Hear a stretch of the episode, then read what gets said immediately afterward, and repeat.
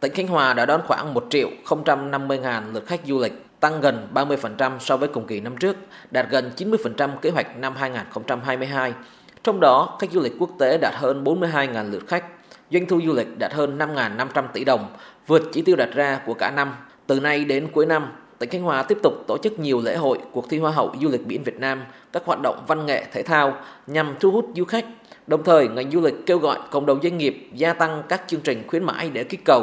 Đối với du lịch quốc tế, ngành du lịch tìm kiếm khai thác các thị trường du lịch mới, thay thế các thị trường truyền thống như Nga, Trung Quốc đang bị gián đoạn. Bà Nguyễn Thị Lệ Thanh, Giám đốc Sở Du lịch tỉnh Khánh Hòa cho biết, với lượng phòng lưu trú lên đến hơn năm mươi nghìn phòng, trong đó có một nửa từ ba sao trở lên, các cơ sở đáp ứng được nhu cầu vui chơi giải trí của du khách. Đây cũng là một cái cơ hội và cũng là một cái vượt khó của các doanh nghiệp du lịch, cái thành quả